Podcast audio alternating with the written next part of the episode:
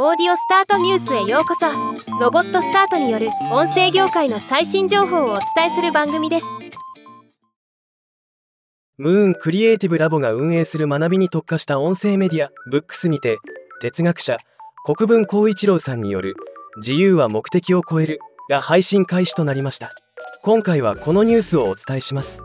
ブックスは1話10分6話完結のコンテンツ構成で第一人者たちの実践地と人々を鼓舞する生の声を配信する音声配信アプリで現在700話以上のコンテンツを配信中です。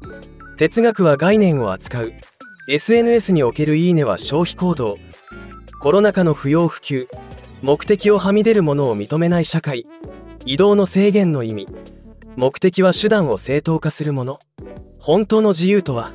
など現代社会の自由と目的の関係が私たちのコロナ禍での体験とともに語られる内容です。ではまた。